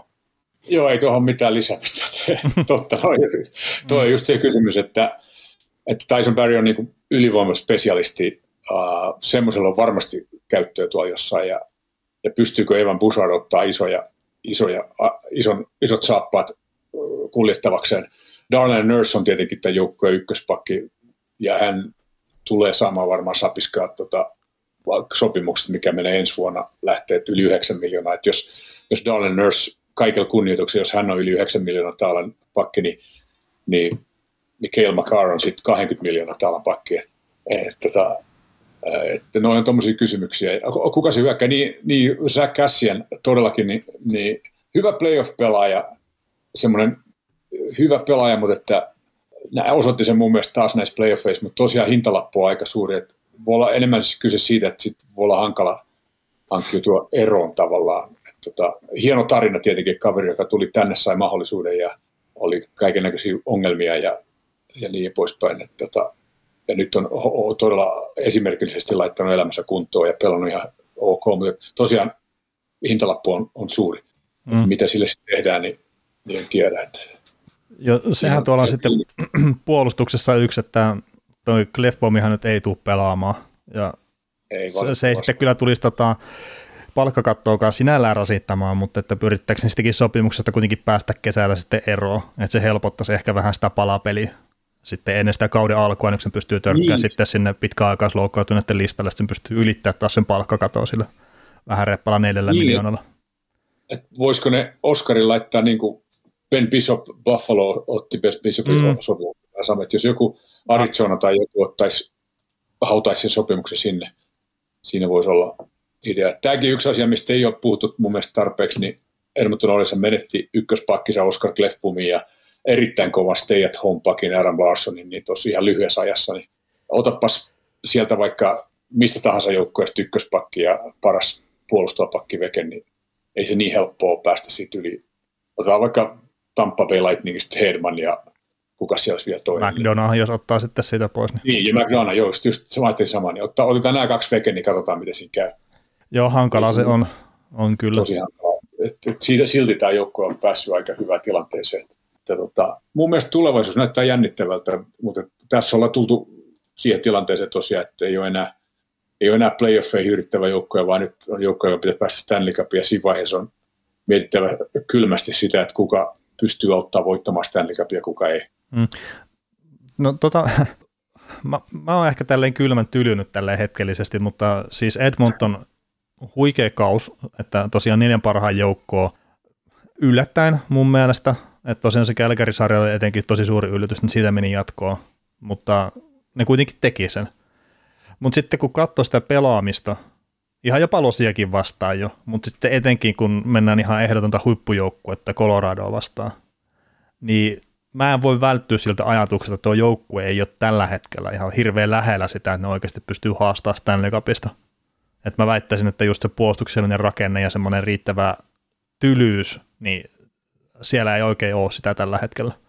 Että siellä on pari huippuyksilöä hyökkäyksessä ja siis muutenkin hyviä pelaajia, ja tämä menee eteenpäin tällä hetkellä tämä juna, mutta just sitten, että miten me päästään siihen pisteeseen, että tämä oikeasti taas tulee Stanley Cupista, niin mun silmään tämä näyttää tosi vaikealta tämän joukkueen kanssa. Joo, ehdottomasti samaa mieltä, että siinähän tästä ollaan just puhuttu tässä niin koko ajan. Että joukko, joka tarvitsee maalivahdin, tarvitsee pari-kolme kovapintaista hyökkääjää alempiin ketjuihin, mitkä on kullanarvoisia nykyään NHL:ssä. Niin kuin tästä hyvä esimerkki, tämä Tampa Bay Lightning silloin, kun ne hävisi Kolumbukselle, niin ne meni ja haki Colemanin, Big Rigin, eli Pat Maroonin. Pat Maroonin ja Barclay Goodrown siihen, ja sitten voitti mestaruuden sen jälkeen pari kertaa. Että tämmöisiä pelaajia, joka osaa ne löytää, vaikka ne maksoi niistä, varsinkin esimerkiksi Goodrowsta, ne maksoi isot lunnat, mutta ei moni ihmetteli sitä, mutta ei ihmetellyt enää Stanley Cup-juhlia aikaan, niin tällaisia siirtoja Oilersin pitäisi tehdä nyt. Ja mistä tämmöisiä pelaajia osaa identifioida ja löytää, ja siinä sitä onkin palaa niin kuin mietittäväksi. Ja tietenkin ja puolustuskin tarvitsisi vielä jonkun tämmöisen Zach Bogosianin tyyppisen kaverin tai Sanarovin tai tällaisen, mitä Kälkärissäkin oli joku. Ja sitten tämä maalivahtikysymys on kaikista vaikea. Mä sitä mietin aina, että jos ne olisi itse varannut Carter Hartin, joka kasvoi niin kuin 20 minuuttia ajomatkan hallilta, niin kaikki tiedettiin jo varmaan 10-vuotiaasta, että siinä tulee seuraava NHL huippuveskari. Paitsi Oilersin scoutit ei ilmeisesti tiennyt. Ne ei ollut nähnyt tarpeeksi sitä. Niin, että oli vaan ilmeisesti, en mä niitä scoutteja halua tässä niin haukkua, mutta että tuntui tosi oudolta, että jos niin ihan selkeä maalivahti ihmelapsi niin kasvaa tosi ihan vieressä ja käy täällä vielä VHL-pelaajana, niin munkin poika, se kävi jääkiekkoakatemiaan, niillä oli luokkaretki, oliko se Everett Silvertipsin aamujäille, niin poika tuli sieltä, se oli kai 8-vuotias vai 9, ja sanoi, että siellä oli ihan järjettömän hyvä maalivahti. Mä olin, että kuka se oli, niin se sanoi, että Carter Hart. Niin tuntui oudolta, että miksei. Mä olin siellä draftissa siinä vaan Buffalossa. Se meni toisen päivänä, silloin kun siellä hallissa on enää ketään, ja niitä nimiä käydään läpi hurjalla vauhdilla, niin silloin vastauttiin Carter Hart, niin sen tuntuu. Maalivahti ei uskalleta varata jostain syystä korkealta, vaikka ehkä kannattaisi. Muutama epäonnistuminen, niin sitten se nähdään, ettei kannata ottaa. Ja se menee ehkä liikaa, jos ei, en tiedä, että ei ole kärsivällisyyttä tai jotain. Mistä tämä Tampa-veskari, eikö se varat toinen korkealta? Ykköskierroksella, olisiko se joku 17 tai jotakin. Ja sehän on silleen hauska, että se Tampa myi Kyle Quinsin tonne Detroitiin ja ne saa sillä sen varausvuoron. Meillä ne varasi sitten Vasielski. Kyllä siinä tarinat on niin kuin loputtomia. Kyllä. Tuosta Nikolaankin on joku kysymys ilmeisesti, mutta niin, mä nyt törkkään tähän väliin kuitenkin, niin tuosta joukkueen rakentamisesta, niin me puhuttiin Nikon kanssa siitä, että ensimmäisen kierroksen pudotuspeli ennakossa, että Los Angeles Kingsillä olisi yksi pelaaja, että kun sen nostaisi sieltä hop ja tiputtaisiin Edmonton Oilersiin, niin me pidettäisiin sitä saman tien Stanley Cup-suosikkina, tai semmoisena selkeänä contenderina suosikkina ehkä hölmösana. Ja se oli meidän molemmille Philip Donald. Että niin kun olisi semmoinen sentteri siihen kolmosketjuun, niin tuo joukko olisi, ei välttämättä pysäyttämättä, mutta hyvin lähellä sitä, niin allekirjoitit sä tommoisen väitteen. No siinä se on hyvä ajatus, että onhan täälläkin tämä Nugent Hopkinson, mutta sekin taas tulee sitten isolla palkka. Joo, ja me puhuttiin silleen, että jos ne vaihtaisi päikseen ihan vaan, 2 tämmöistä pelaajaa, että vähän erityyppisiä ja sitten no Donaldtia niin. Välttämättä siinä ylivoimassa toimisi samalla tavalla, mutta se on kaveri, mikä pystyy pimentämään noita vastustajan parhaita aika hyvin, ja teki sitä aika hyvin kyllä Edmontoninkin vastaan. Ne teki, kyllä, se tuli todella huomattua tosi hyvin. Toi on mielenkiintoinen kommentti. En tiedä, kaiken kunnioituksella nyt sen Hopkinsin kohtaan, joka pelaa niin kuin kaikki mahdollisia rooleja tuossa joukkueessa, ja kuitenkin tärkeä, mutta en osaa sanoa, että tarvitsisiko tuo joukkue niin kovaa kolmosentteriä vai Niin, hyvä ajatus. Niin, ja kun sitäkin mä mietin itse, että tarvisiko ne hyökkäykseen jonkun semmoisen selkeän, vai olisiko sitten kuitenkin sinne puolustukseen, että jos saisi Nurselle sen kaverin? Niin, vähän molempia. Tietenkin tuommoinen puolustava sentteri, joka osaa kuitenkin pelata, niin kuin siellä on, Anse on toinen siellä ellessä tai joku Parkkovi, jos semmoisen saa tarpeeksi ajoissa, mutta että niin, helppoa noita. Niin, ja siis paperin. Toki sekin auttaa, jos saa semmoisen Vasilevskin tai Sesterkin tuollaisen maalivahin jostain naarattua. Että. Joo, ei näytä, että semmoista olisi nyt itse ainakaan seuraa itse mistään saanut. Mm. Nämä on mielenkiintoisia kysymyksiä kyllä kaiken kaikkiaan. Että tuommoisen joukkojen kuuntelin noita Jared Bednarin juttuja heti sen jälkeen, kun Colorado voitti tämän, että niilläkin kesti Avalanchelle, niin kuin, en mä sano, että ne on mestareit vielä, mutta ne mun mielestä ne on tosi lähellä. Ja ne loukkaantumisetkin saattaa viedä kyllä paljon terää siltä, mutta että se, että sitäkin on rakennettu siellä 6 vuotta ja Joe Sakic on tehnyt loistavia lisäyksiä ja kauppoja siihen ja semmoinen voittamisen kulttuuri on luotu sinne ja niin joukkue ensin joka asiassa ja vasta nyt niin alkaa tulee tulosta. Ja hän mainitsi sen, että Oilers muistuttaa niin Avalanche hänen mielestään niin muutama vuosi sitten. Mm, ja siis... Niin. Ja sehän tupataan unohtaa tuossa monesti, että se voittaminen, niin et sä kasva tuommoiseksi Tampaksi tai Coloradoksi tai mitä näitä nyt onkaan semmoiseksi joukkueeksi, mistä puhutaan vuosi toisensa perään nyt tällä hetkellä Stanley Cup-contenderina. Et sä et pääse sille tasolle älyttömän nopeasti. Ja Tampallakin, että mitä se on 2010 vai mitä se on se Hehtman sinne varattu ja onko se vuotta aikaisemmin myös Tammeri varattu sinne, niin ne on nytten päässyt sinne pisteeseen. Ja siinä on muutamia eri variaatioita käynyt siinä joukkueesta sitten siinä välissä. Joo, ja Colorado on sama juttu, että sieltä niin. Siinä varattiin nämä kärkimiehet niin muutaman vuoden välein, ja tietenkin tämä Makar tuli vielä sitten siihen semmoisena huippulissa. Se on ihan ok pelaaja. Joo, uskomaton. Tai sitten jos miettii jotain Capitalsia, että miten pitkään niillä kesti sitten aikanaan, että ne pystyi voittamaan ylipäätään, että kaikki oli heittänyt toivossa sen joukkueen suhteen.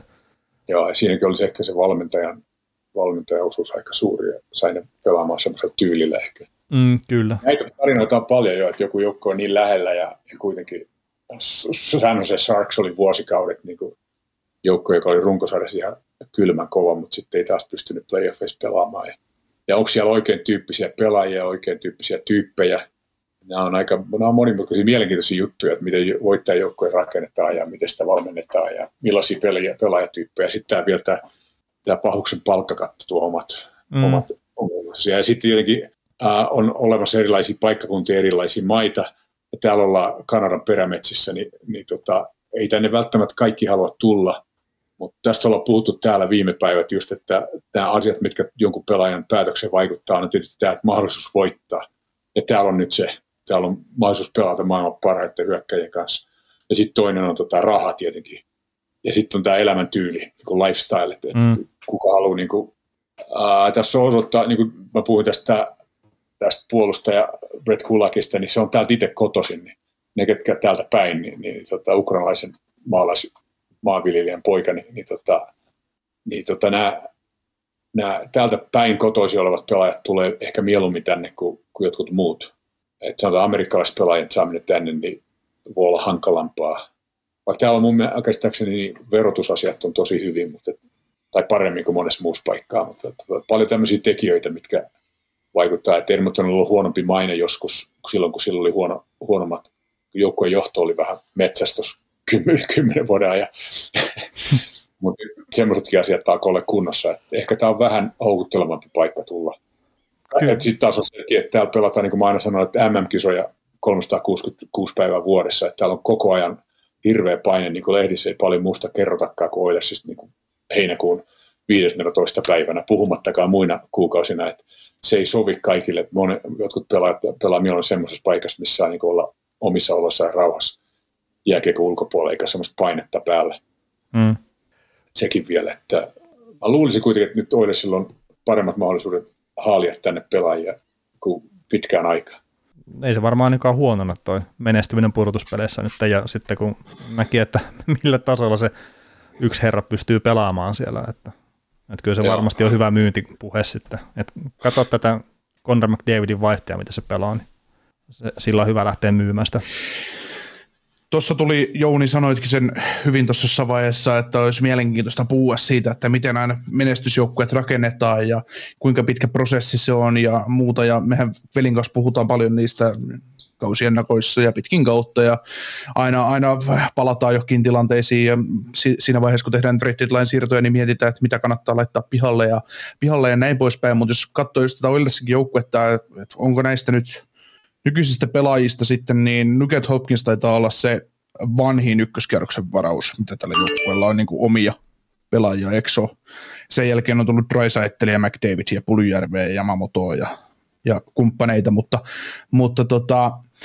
kun sä tuossa sanoit, että sulle se, että tämä joukkueen täytyisi iskeä nyt, että tämä seuraava tavoite, tai se on tietysti Kanadassa ja Edmontonissa, se on tietysti seuraava tavoite, että voitetaan mestaruus tai lähdetään tavoittelemaan sitä, niin oletko sä, tai no jos käännetään niin sen verran vielä pohjustaa, että kun puhuit, että Evander Kaneen olisi hyvä satsata edelleen, että se pysyisi tuossa jengissä. No sehän sitten väistämättä tarkoittaa sitä, että tosiaan joko sieltä se käsien päri ja tämmöisiä sopimuksen alaisia pelaajia ulostetaan pois, ja se tarkoittaa myös mahdollisesti sitä, että joko Puljärvi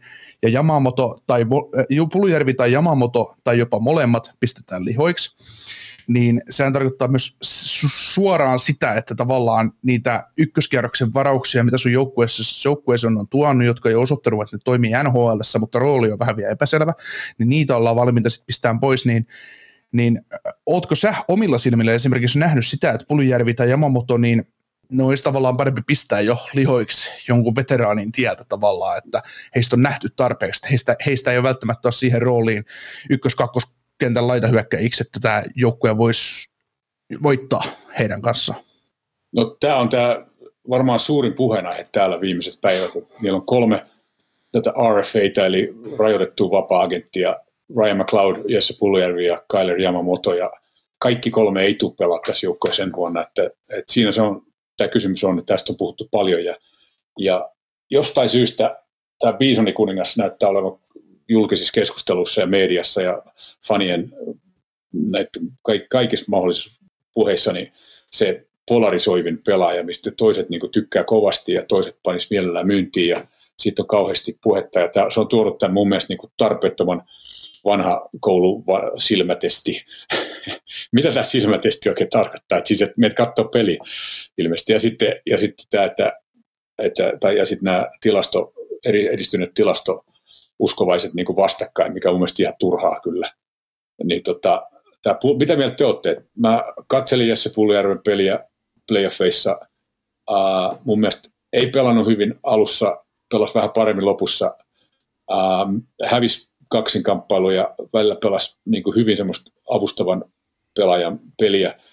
Ja sitten viimeisen pelin jälkeen Jay Woodcraft antoi mun mielestä tosi hyvän, niin kuin valotti vähän sitä tilannetta, että Puljärvi pelasi silloin, kun hän tuli joukkueeseen ja hän ei ota huomioon mitään sitä ennen tapahtumaa. Kaikki pääsi aloittaa puhtaalta pöydältä, mutta sanoin, että Puljärvi teki heti hänen alussa niin kuin tärkein maali jossain ottelussa. Ja sitten loukkaantui silleen aika paha 6-7 viikoksi, että loukkaantunut, joka vaikutti siihen luisteluun varsinkin. Sitten tuli takas, teki jonkun tärkein maalin taas ja sitten tuli covidia välissä ja sitten oli joku muukin pöpö ennen playoffeja. Vähän niin kuin antoi sille sillä tavalla anteeksi, että ei päässyt ihan sillä tavalla kuntoon, kun olisi voinut päästä, mutta hänen mielestään kuitenkin hyvä nuori pelaaja.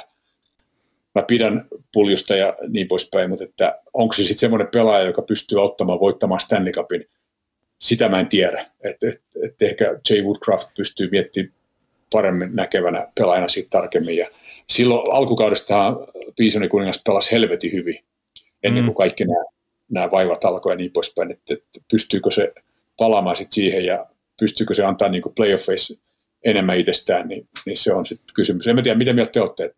Kyler Yamamoto muuten mä pitäisin ehdottomasti, että se pelasi mun mielestä todella hyvin, vaikka se on niinku, mitähän se on, ei ole kovin pitkä, ja se painaa ehkä 4/4 siitä, mitä tämä meidän kuulantyöntä ystävämme on. Niin, se on ehkä sulkapäässä 160 ja painaa sitten niin. Hirveän paljon vähemmän.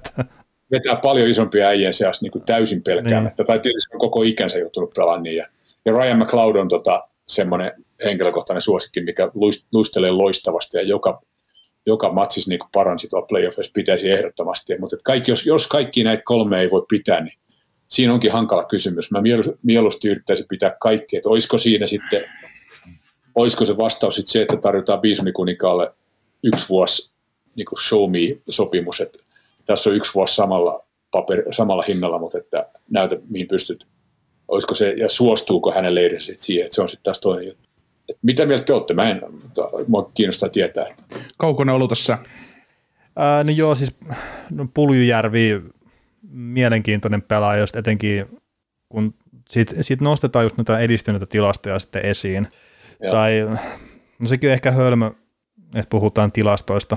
Toki siis kaikkihan on tilastoja, tai kaikki on tilastoitavissa jääkiekossakin, mutta että nostetaan niitä numeroita esiin, ja sitten kun voisi vaan puhua vaikka esimerkiksi informaatiosta eri pelaajien kohdalla, mutta siis Jesse on niissä tosi hyvä, ja esimerkiksi aina nostetaan esiin, että Connor McDavid on pelannut parasta kiekkoonsa näiden tilastojen valossa silloin, kun se on ollut Jessen kanssa, ja sekin voi pitää paikkansa, mutta se kuva, mikä mulla on Puljärvestä pelaajana, ja siis se on mennyt eteenpäin ihan älyttömästi sitä ekasta tintistä etenkin, mutta sillä on edelleenkin mun mielestä vähän liikaa sitä, että pitäisi olla suoraviivaisempi, ajaa ehkä vähän rohkeammin vielä sinne maalille, ja sitten mä en tiedä, onko se peliälyjuttu vai siis mikä se on, mutta mun mielestä se ei sitten jotenkin huou semmoista NHL-tason ratkaisupelaajaa niin kuin omalla tekemisellään. Et mä en osaa sitä oikein sanoiksi kuvailla, mutta se olisi ehkä just semmoinen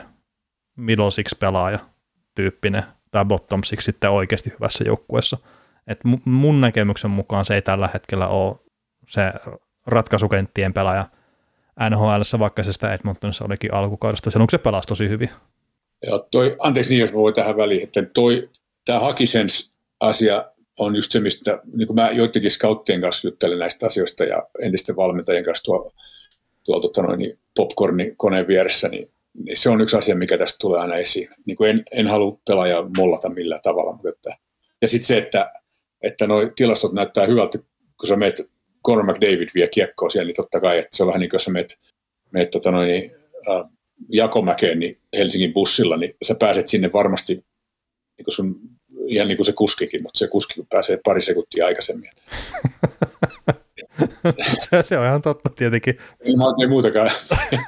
Riippuu miten perään tietenkin myös istuu. Mutta paremmin kysyä niin kuin asioista, mistä jotain tietää. Mutta en tiedä, miten Niko ajattelee tästä asiasta. Mun mielestä on yhteisulta kyllä, veljet. Samaa mieltä. Joo, no siis mä ajattelin tavallaan, halusin ajatella tätä kokonaisuuden kannalta, että McLeodihan ei ole mikään ongelma häntä saada sopimukseen, koska näytöt on toki yhdeltä vuodelta ja minuutit tosi pieniä. Et mä itse uskon, että McLeodin kanssa saadaan ihan helposti sopimus aikaan, onko se sitten 3 vuotta, 2 vuotta, mutta joku semmoinen 1,5 miljoonaa todennäköisesti McLeodille, ja se on fine, että nousee sieltä sitten pikkuhiljaa ylöspäin, koska mäkin näen, että tällä kaverilla on taidot pelata jopa kakkoskentän sentteri laitaa, että se mikä se tilanne on sitten tulevaisuudessa, niin hän saa näyttää, mutta näytti tosi hyvältä nelosessa. Sitten Yamamoto, Puljärvi, molemmat on mulle vähän sellaisia pelaajia, että molemmat kuuluu siihen middle sixiin, eli kakkos-kolmoskenttään, mutta se, että just molempia mietin niin, että ja mitä heitinkin tuossa, että joukkueiden rakentaminen on niin pitkä ja iso prosessi, että jos se 10 vuottakin ajatellaan, ja jos tästä nyt kelahtaisi 10 vuotta taaksepäin, ja Oilers olisi pystynyt tavallaan pitämään fiksusti kiinni Jordan Eberlestä, Taylor Hallista ja kumppaneista, sitten ne olisi edelleen tuossa porukassa mukana, onko se nyt, se on turhaa kuvitelmaa, mutta missä se joukkue olisi tällä hetkellä, että tavallaan, että onko nyt jo liian aikaista puhua siitä, että Puljärveä ja Yamamotoa pistettäisiin lihoiksi, koska me voitaisiin katsoa 5 vuoden päästä sitä, että jos vaikka ajatellaan, että Puljärvelle tehtäisiin nyt 3 kertaa 3 miljoonaa oleva soppari, Yamamotolle vaikka samanlainen tai ehkä vähän enemmän, niin sehän auttaa sitten, ne voi olla todella edullisia pelaajia sitten 2-3 vuoden päästä tälle joukkueelle, kun siellä on sitten viimeisellä Draisaitelin sopimusvuodella siellä on just Yamamoto halvalla, Puljärvi halvalla, Draisaitel ja halvalla sopparilla 8,5 mun mielestä Draisaitelille ryöstöhinta ja näin, niin et en mäkään usko, että ne on käänteentekeviä pelaajia, mutta ne on sitä saakelivahvaa runkoa, mitä voidaan Tampasta nyt katsoa, että siellä on Alex Killorin, siellä on Andre Palat, ne on semmoisia pelaajia, mitkä tekee sille logolle hommia, on aina ollut siellä, tietää sen kulttuurin ja tietää sen systeemi, mikä siellä on, että että mä edelleen näkisin Oilersin semmoisena tilanteena, että yrittäisi kasvattaa, antaisi näille show it, prove it sopimukset, niin kuin Jouni tosi hienosti heitti ja katsoisi, että hän rakentaisi maltilla sitä, ja sitten just, että jos halutaan se Kane pitää, niin sitten sieltä lähtee Cassian, sitten sieltä lähtee mahdollisesti Fogel, sieltä lähtee Barry ja Duncan Keittikin vielä pihalle, ja lähtee sitten tuomaan sitä nuorta puolustajaa sisälle, että jos Kiitinkin tuosta pistät ulos, niin sä pystyt sen Bruberin tuomaan siihen top-4 Nursen, Jessin ja Bouchardin kanssa ja katsoo, että riittääkö, mutta tässä on vaikeita kysymyksiä, että ja sitten, että mikä Puljärvi ja Yamamoto, varsinkin jos sä kauppaat molemmat tai Puljärven, niin mikä on se hinta, mikä Ken Holland sitten saa tai haluaa, että riittääkö, Hollandi voi pyytää siitä ehkä 2 kakkoskierroksen varausta, onko sellaisia joukkueita, mitkä on valmiit sen maksaa, no kyllä mä luulen, että joku Tampa Baykin olisi valmis maksaa Puljärven tasoisesta pelaajista kolmoskentän laitaa sen verran, koska eihän hän, niin kun, jos on pystynyt tekemään sen 340 pistettä kauteen, niin onhan se hyvä NHL, eihän siitäkään kiistäminen, mutta se, että mikä on se odotusarvo ja tulevaisuuden palkka ja näin, sehän se ratkaisee. Mm. Joo, että siinä on tämä yksi näkökulma, mikä täällä oli välillä talvella se, että jos pelaa Connor McDavidin kanssa, niin pitäisi tulla enemmän maaleja kuin mitä Pulju teki siinä jossain vaiheessa. Mutta siinäkin on se näkökulma, että tästä on juteltu joidenkin valmentajien kanssa, niin Connor McDavidin kanssa ei välttämättä ole helppo pelata. Et se ei ole niin kuin Gretzky-kurri juttu, että menet sinne ja pistät kohon heilahtamaan. Tai ei siis helppoa mitenkään sekään ollut. Että ei ole semmoinen pelaaja, joka järjestää paikkoja, mutta Connor McDavidin kanssa ei ole helppoa pelata. Ei ole mikään Sidney Crosby tai Wayne Gretzky, että se tekee niin nopeasti ja niin yllättävästi niitä liikkeitä, että sen kanssa pitäisi tehdä maaleja, ja nämä Hymanit ja Draisaitlit ja Evander Kaneit pystyy tekemään, mutta ei kaikki välttämättä pysty. Mm. Että se on mun mielestä yksi näkökulma tähän keskusteluun. Tämä on tosi jännä juttu, ja onko se sitten niin, että mä näin joltain, oliko se nyt Lowtidelta, Alan Mitchell tuli kommentti siitä, tai joltakin semmoinen kommentti, että jos Puljärvi lasketaan meneen, niin ehkä hän sitten nousee kukkaansa jossain toisessa seurassa, mikä on tietysti mahdollista, ja ollaan nähty monta kertaa, että joku ei niin kuin lähtöseurassaan päässyt vielä, tai ei ollut vielä kehittynyt niin paljon, mutta sitten se tavallaan se pettymys siitä, että lähtöseura potkaisee pihalle tai myy, tai antaa mennä, ja sitten joutuukin ihan uuteen paikkaan, niin joskus se on niin kuin antanut sen potkun ja uusi mahdollisuus siihen, että se ura onkin lähtenyt parempaan suuntaan. Että olisiko se sitten niin, että jossain muualla Puljärvi pystyisi pelaamaan niin kuin ehkä odotusten mukaisesti. Mä en tiedä, mitkä ne odotukset enää tässä vaiheessa on. 24-vuotias pelaaja. Mm. Että ehkä ei pitäisi odottaa sitä, että kolmos- vai nelos varaus, että hänestä tulee semmoista pelaajaa, mitä silloin odotettiin tai jotkut odottiin. Niin monesti hänen odotukset on liian kovat yksinkertaisesti. Niin. Eikä kaikki NHL-seurat, ei hän ollut heidänkään listoilla niin korkealla, niin kuin jotkut sanoivat, että kaikki seurat olisi ottanut, ei olisi ottanut, mä tiedän faktana.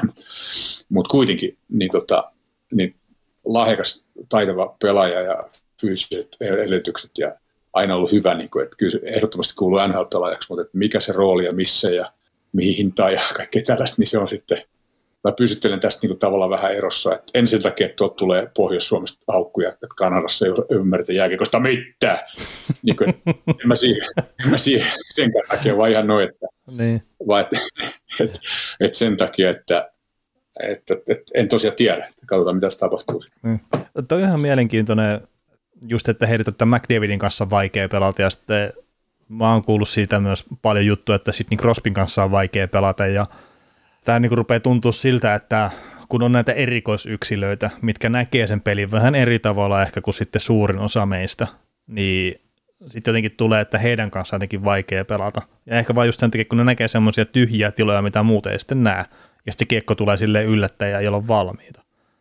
Niin no. Ehkä se tulee just se pelikäsitys tai mikä ikinä se onkaan se mystinen kyky sitten, millä nämä oikeasti parhaat pelaat vaan sitten nostaa itsensä muiden yläpuolelle. Kerta mä en ole välttämättä ihan vakuuttunut siitä, että se on vaikka just joku luistelu tai mailakäsittely tai jotain muu, vaikka niitäkin on tosi hyviä tietenkin, jotka erottuu selkeästi joukosta, mutta kyllä mä jotenkin itse haluaisin nähdä, että miten se pää näkee sitä peliä ja miten se käsittää tapahtumia kentällä, niin mä haluaisin sanoa, että se on se erottava tekijä sitten kuitenkin. Tuosta tuli mieleen pari tarinaa, jos mä voin kertoa tähän. Niin, kerro vaan. Niin yksi paikallinen jätkä, ne piti Arizonassa tai jossain, niin Vegasissa vai missä, niin piti näitä fantasialeirejä. Wayne Gretzky oli siellä ja sitten näitä vanhoja Oilersin äijä, että ne saat viikon siellä pelailet niiden kanssa ja kaikki saa kamat ja paidat ja asuu hienosti hotelleissa, illat saa viettää näiden entisten idoliansa kanssa ja niin edelleen. Niin joku paikallinen jatka oli siellä, tämmöinen paikallinen joku öljymies, niin maksoi tämän 9999 $999 tästä reissusta ja pelasi Wayne Gretzkin kanssa ja sitten näitä pelejä ja sitten näiden vanhojen Oilers ja muiden kaljasarjojen entisten sankareiden kanssa. Niin Wayne Gretzkin sanoi silleen, että hei, että mene tuohon noin paikkaan, niin hän järkkää kiekko sulle. Niin hän sitten meni sinne, mutta katsoi, että ei mitään mahista, että Gretzkin saa hänelle kiekkoa enää tähän, niin hän sitten kääntyi veksi. Mm. Niin sitten sieltä tuli kiekko, se syöttö tulikin sitten sieltä ihan yllättäen. Niin tämä sitten meni, Gretzkin meni sanoa sille, että hei, että miksi sä et pysynyt siellä, mä sanoin sulle, että mene tuohon noin. Ja se sanoi, että mä en uskonut, että sä saat mulle enää kiekkoa, niin se Wayne joutui sitten sanoa, että kuule, mä oon Wayne Gretzkin. On näitä ennenkin laitettu näitä kiekkoja. Niin, että ei ole mitään syytä lähteä vekes sieltä tulee. Joutui sanoa silleen, että hei, mä olen Wayne Gretzkin, jos et ole vielä tähän asti tajumaa asialle.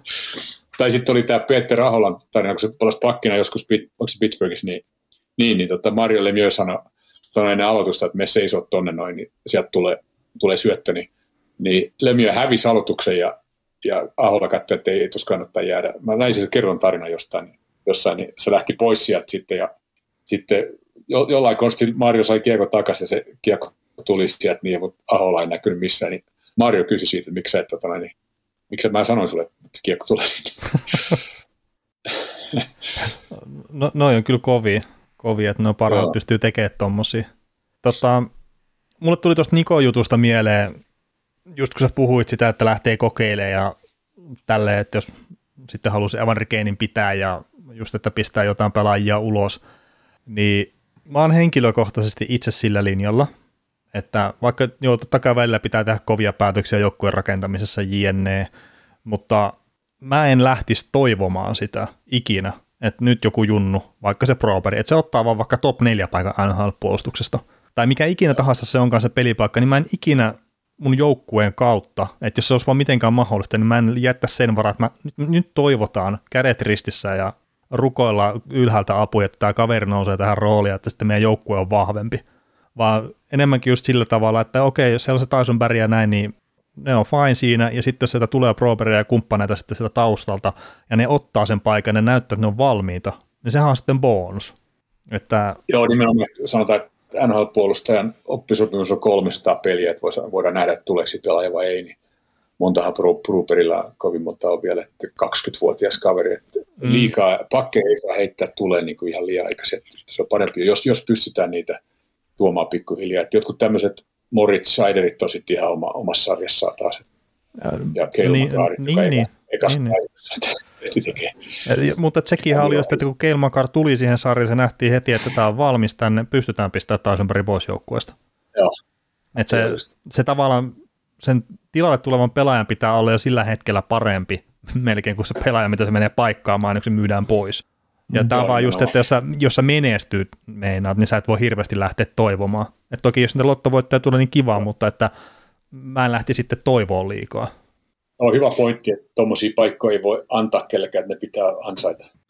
Joo, ja siis tämäkin pointti, millä sitä just heitin, että miten tehdä palkkakattoon tilaa, jos sä haluat pitää nämä nuoret hyökkäjät, McLeod, Puljärvi, Yamamoto, mihin menee oletettavasti $8-9 miljoonaa ensi kauden palkkakattoa kiinni, niin Tyson Barryn kohdalla puhui tuossa itse aikaisemmin just, että kokeeko jo Holland ja Woodcrafti sen, että uskaltaako ne luottaa Evan Bouchardille sen ykkösylivoimapyörittäjän paikan, ja sitten taas se, että itsehän just olin ton Keithin sopimuksen kannalla silloin, kun Keith hankittiin, että ok, vaikka hän tienaa $5,5 miljoonaa, niin se tuo yhden kokeneen pelaajan tuonne alakertaan, mikä tulee opastaa näitä nuoria puolusta, antaa sille tavallaan omat lääkkeensä tavallaan, että miksi se on hyvä hankinta, että sitä kautta pyöritteli, että kyllähän se totta kai, mäkin sen näen niin, että Bruber esimerkiksi, jolla ei ole vielä NHL-kokemusta paljon, mutta kaikki tietää se, että siinä on hyvin liikkuva ruotsalainen puolustaja, jolla on tulevaisuus NHL:ssä, että kyllä mäkin haluan, että Bruber on, tai Keith on ensi kaudella tuossa Nursen jälkeen kakkosparin leftin pakki ja Bruber on vaikka kolmosparin pakki ja Bruber pelaa Keithin pyöryksiin training campilla ja ottaa top 4 pakipaikan ja sit Oilers saa notte siitä. Kyllä. Niin. Se on jotenkin tulossa. Dylan Holloway on semmoinen, joka pääsi pikkasen, onko se 4 minuuttia pelaa tuossa vikassa pelissä. joka kaikesta päätellä on semmoinen, joka pystyy ottaa paikan hyökkäjänä. Ja mä en tiedä, mikä tämä Ranska, tai siis Quebecin sarjoittaja Xavier Bourgault, se on pelannut tosi hyvin, mutta onko vielä ihan NHL, olisiko ensi vuonna jo, ehkä olisi. Mm. Tuossa mehän ollaan nyt puhuttu paljon just menneestä runkosarjasta ja tulevaisuuden rakenteesta tämän joukkueen puolelta, niin jos nyt välillä on vielä sillä sanottava näihin menneisiin juttuihin, niin mulla on tässä heitto jo, että voitaisiin mennä vähän nyt pudotuspelejä läpi kokonaisuudessaan, vai mitä mieltä olet? Niin, mä olin just silleen, että onko tässä hirveästi enää kerrottavaa, mutta että voidaan mun puolesta käydä pudotuspelejä vähän läpi ja sitten varmaan pikkuhiljaa myös lopetellakin. Joo, pudotuspeleistä mä haluan heittää heti semmoisen pallon, että tietysti se Kings-sarja oli mitä oli, että se oli hieno kasvutarina Oilersilta, että ne pystyi hoitamaan sen nimiinsä, että mehän Kaukosen kanssa heitettiin molemmat Oilers lauluun siinä vaiheessa, että me oltiin varmoja, että Kopitar ja Donaldti pystyy hyydyttämään kärkihyökkäjät ja se oli lähellä, mutta sitten tämä Battle of Alberta, niin kuvaile nyt Jouni meille vähän sitten meille suomalaisille, tai pääosin kun suomalaiset tätä kuuntelee, oothan sekin täysin suomalainen, vaikka Kanadan veri on virtaa aika vahvasti teikäläisenkin veressä, niin kuvaile sitä merkitystä, että mikä se, onko se, ymmärtääkö esimerkiksi nykynuoret, että onko se meille 30-sille kaverille niin kova juttu, mitä se on esimerkiksi sun ikäluokkaa edustavalle porukalle siellä paikallisilla Edmontonin kaduilla tai muuten se Battle of Alberta, tuntuu, että se on kanadalaisille paljon isompi juttu kuin mitä mikään ulkopuolinen osaa sitä ymmärtää, niin avaa sitä vähän. Joo, no se on varmasti NHL:n kovin niin kuin kaksinkamppailu kahden seuran välillä, että puhutaan, että tuolla on Battle of New York, on Islanders ja Rangers, tai tämä Hudsonjoen taistelu, niin Devils ja Rangers, tai Boston, tietenkin Toronto ja Montrealin välillä on klassisia pelisarjoja, tai Montrealin ja Bostonin välillä niin niitä on verrattu. Tämä hullu Bruinsin selostaja on verrannut niitä USA:n itsenäistymissotiin. Ja älytöntä. Tai sitten tämä Freeway Series Kaliforniassa on puolen tunnin matkan päästä toisistaan pelaavat LA Kings ja Anaheim Ducks, mutta en usko, että mikään vetää vertoi tähän Albertan taistelulle. Ainoa ongelma on tietysti se, että sitä ei pelattu playoffissa 31 vuoteen. Et siitä oli niin kauan, mutta silloinhan niitä pelattiin 80-luvulla, niin pelasiko ne 4 kertaa vastakkain. Ja yleensä jos se voitti, niin tarkoitti sitä, että ja Oilers voitti kaikki paitsi vissiin kerran, niin tarkoitti sitä, että siinä mennään sitten Stanley Cupin saakka. Et se on niin.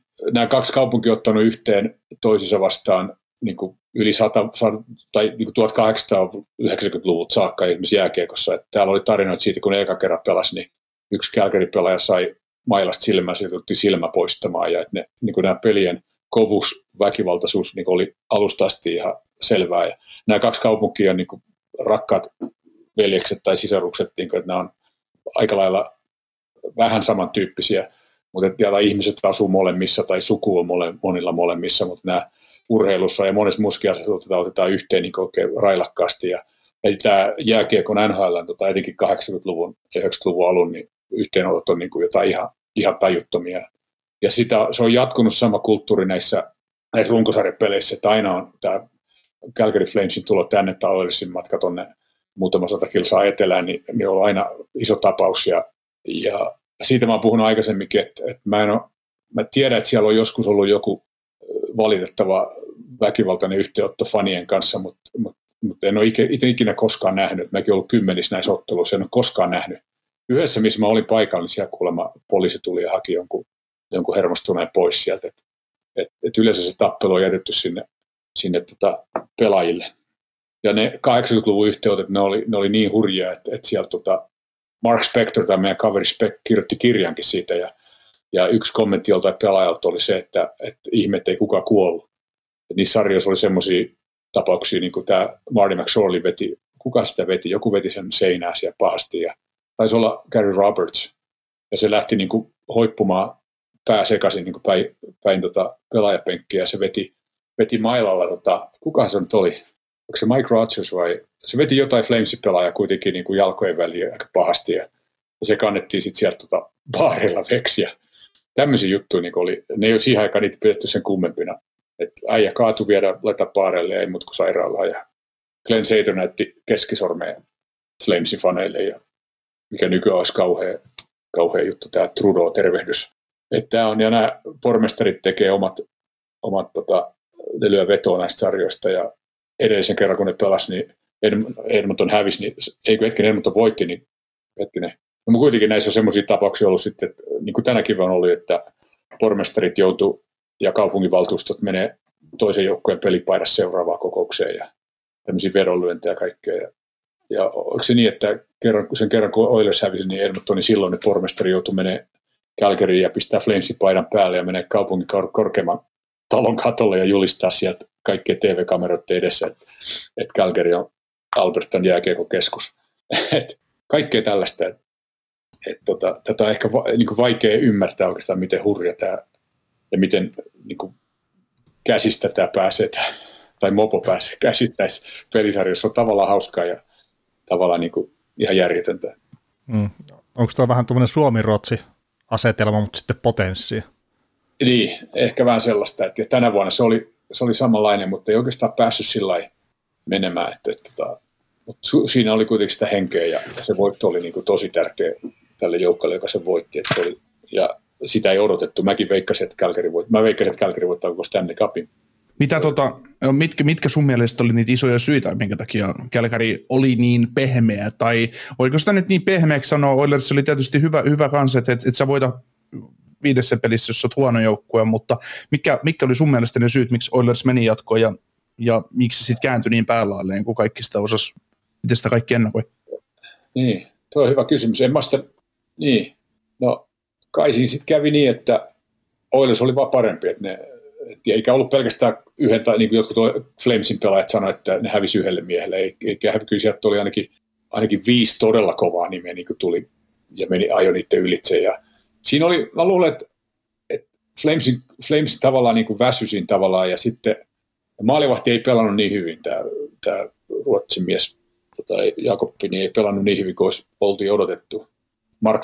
Markström ei pelannut niin hyvin kuin olisi pitänyt ehkä, ja joitakin Darius Sutterin valmennuksellisia itsepäisyyksiä mä jäin vähän ihmettelemään, että mä odotin, että se olisi vähän enemmän niin kuin heittänyt semmoista niin kuin nerokkaita ratkaisuja kesken peliä, mutta ne jätti sitten odottamaan, että ei laittanut pelien lopuissa ylimääräistä pelaajan jäälle ja niin poispäin, ja kaikkea tämmöisiä ihmejuttuja. Ja sitten siinä oli se, että ne tämmöiset hämmentäjät, niin kuin Magic Chuck, niin ei päässyt esille, ja mä oon ihan varma, että se on siinä, että se peloteltiin pois, että joku Evander Kane kävi sanomassa silleen, että tämä on ainakin kävi sanomassa, tai piti se niin kurissa, että se ei päässyt sieltä, että tämmöiset horjuttamispelottamiyrityksetkin jäi pois. Monenlaisia syitä. Mun mielestä Oilers vaan pelasi niin hyvin, että vähän niin kuin yllätti ne pelaamalla laajemmalla kaistalla kuin mitä ehkä siellä odotettiin. Pitää miettiä vähän enemmän, analysoida, mutta en ole miettinyt se kummemmin. Nämä Edmontonissa pelannut pelit nähneenä, niin siinä mun mielestä kävi, että Oilers vaan yksinkertaisesti pelasi paremmin. Mutta maalivahti ja pieni väsyminen ja semmoisen kovan pelin niin kuin jääminen pois Flamesin listalta, niin siinä on ehkä ne, jotka tulee ekan mieleen. Joo, ei se nyt väärältä kuulosta myös tuokaa. Että... En tiedä, jos te olette nähnyt pelejä, niin mitä mieltä? No siis kyllä me varmaan molemmat ollaan katsottu kaikki ne pelit. Ja tietenkin siis on helppo nostaa se McDavid yksittäisenä pelaajana sitä esiin, mutta että totta kai. Kyllä se vähän, että mitä pitämällä se sarja eteen, niin kyllähän se Edmonton pääsi siinä silleen jollain lailla niskan päälle. Joo. Että se oli ihan mielenkiintoinen, että se oli se ensimmäinen peli sen jälkeen oli semmoinen, että tehdään, siis voittako Edmonton tuosta yhtään peliä. Ja sitten kun se toinenkin alkoi vielä vähän samalla tavalla, ja että mikä sarja tämä on. Tuossa tullaan just siihen vanhaan Stanley Cup-viisauteen, että yksittäiset pelit on kaikki yksittäisiä tapahtumia, että se momentum ei kanna pelistä toiseen. Sillä ei ole mitään väliä, hävikö se ekan ottelu 10-0 vai 1-0, että sillä ei ole mitään merkitystä. Seuraava peli tullaan taas siihen uudestaan. Ammattilaispelaajat ei mieti sitä, mitä tapahtui 2 päivää sitten, vaan kaikki fokus on päivän pelissä. Joo, mulla oli itsellä siihen ajatus se, että muistan sen ensimmäisen pelin kuin eilisen päivän ja se ensimmäinen 5 minuuttia Saddle Domeissa 3-0 taululla ja se on Koskinen maalissa ja näin poispäin, mutta se, että mun mielestä Flames hävisi sen sarjan jo ensimmäisessä pelissä, eli siinä Markströmin itseluottamus onnistuttiin tuhoamaan aika hyvin, kun se päästi sen 6 maalia, että ok, ensimmäinen peli, taisin Twitterissä huutaa sitä, että kun ne johti toisessa erässä sitä peliä Flames 6-3 tai 6-2, mikä olikaan, että heitin sinne vaan humoristisen kommentin, että vaikka tämä tulisi 6-6 tämä Oilers tässä pelissä, niin mä luulen, että Flames voittaa tämän vielä 3:lla ja sitten se päättyy 9-6 vai mikä se lopputulos olikaan, mutta se, että Flames, joka oli äärimmäisen hyvin ja tiiviisti puolustanut joukkue, joka piti keskustaa tukossa läpi runkosarjan, söi mehut muun muassa Dallas Starsilta siinä, että Stars ei päässyt parhaille sektoreille, niin sitten yhtäkkiä ne lähti Oilersin peliin mukaan ja sitten se, että 6 maalia menee huippumaalivahdille yhteen peliin ja kaikki tuppas menemään vähän sinne hanskalle ja näin, niin se pallo lähti pyöriin väärään suuntaan Flamesin kannalta ja Oilersonista käyttää se hyödyksi. Ja jotenkin siinä game kakkosessakin tuntui siltä, että vaikka oliko se Tyler Toffoli taisi tehdä 3-1 toisessa erässä niin, ja ennen sitä McDavidin hylättyä maalia, niin se oli, että ei Flames tule selviytyä tästä, että tässä on nyt liian paljon, annetaan Oilersille siimaa, sarja 1-1 ja sitten jo kauhulla odotti sitä, että mitä siellä Edmontonissa käy, ja tässä nyt ei muuta syytä ole kuin se, että mä olin lyönyt, että Flames menee jatkoon siitä sarjasta, että itsellä oli veto, että sinällään ihan sama kumpi niistä voittaa, mutta sillä tavalla sitä kautta ajateltuna, niin näin, että Oilers haisto veren ja onnistui puraseen sitten oikeasta kohtaa, ja se oli siinä. Joo, tuo Markströmin hanska, ja siitä oli teorioita kaiken näköistä, se ehkä noissa on, vaikea sanoa, ehkä noissa on jotain perää. Kyllä ne tietää, mihin ne ampuu, että jos ne löytää jonkun heikkouden jossain maalivahdissa, sinne tulee ihan varmasti. Joo, mulla oli Markströmiä katsottaessa semmoinen samanlainen fiilis kuin omassa suosikkimaalivahdissani, eli Kari Lehtosessa, ja säkin olet Lehtosen kanssa varmaan monia kertoja jutellut, kun hän on siellä Edmontonissa ollut käymässä, mutta Lehtosen viimeiset 2 kautta NHL:ssä oli sellaisia, että sillä ei itseluottamus kantanut yhtään, eli se saattoi pelata 2 erää hyvin, tai se saattoi pelata 1 hyvän ottelun, sitten se päästi seuraavaan otteluun, saattoi torjua ekaserässä 3-4 hyvää torjuntaa, sitten ihan out of nothing veto menee sisään, ja sitten se romahti. Niin Markström oli tavallaan semmoinen tuossa samassa sarjassa, että se saattoi aloittaa ottelu hyvin, 1 maali, ja sitten se vapisi se maalista taas. Et se oli, niin kun, se oli karmassa vaan nähdä, että mitä tapahtui, ja sitten taas Smithia ei paljon kiinnostanut, että sehän oli hauska se kommentti sen puolesta kentästä tulee vedon jälkeen, että nythän voi tälle jo naureskellakin, että kun Nugget Hopkins teki ratkaisevan maalin, ei mennyt hänen piikkissä se peli. Niin, mutta tuosta Smith oli silleen mielenkiintoinen kaveri kyllä, että se ottaa kaikki ne torjut, mitä kukaan ei odota, että se ottaa, mutta sitten päästään myös ne kaikki semmoiset verrat maaliin, mikä kukaan ei odota, että se päästää maaliin. Just näin, että se päästi semmoisia, mitä ei pitäisi päästää, niin kuin esimerkiksi tämä Konferin maali tuli suoraan jäähyaitiosta ja iski Bouchardilta 2 kamppailun voitti ja sitten vetäisi patin alta, niin ei tuommoista saisi päästään Holveskari tuollaista laukasta maaliin ikinä. Mutta sitten toisaalta niin se teki semmoisia ihan ihmeellisiä temppuja, niin kuin pisti patjaa ylös ja alas ja oli väliin niin selällään ja semmoisia ihme-jooga-juttuja, että miten kukaan pystyi tekemään. Et se on erikoinen maalivahti siinä mielessä, että ei ole oikein mikään kouluveskari tavallaan. Mun suosikki Mike Smithissä on se, että se järjestää itseensä pulaa ja sitten tekee paraatipelastuksen. Joo, just. Ja sitten silloin niitä, että se osaa mailalla pelata tosi hyvin, mikä on tosi hyvä vahvuus, niin kuin, että pystyy antaa syötön toiselle siniviivalle omasta päästä, mikä on ihan uskomatonta. Mutta saa nähdä miestä enää koskaan. Että. Millainen fiilis sulla jäi tuosta konferenssifinaalisarjasta? Oliko siinä Oilersilla palaakaan missään vaiheessa sun mielestä?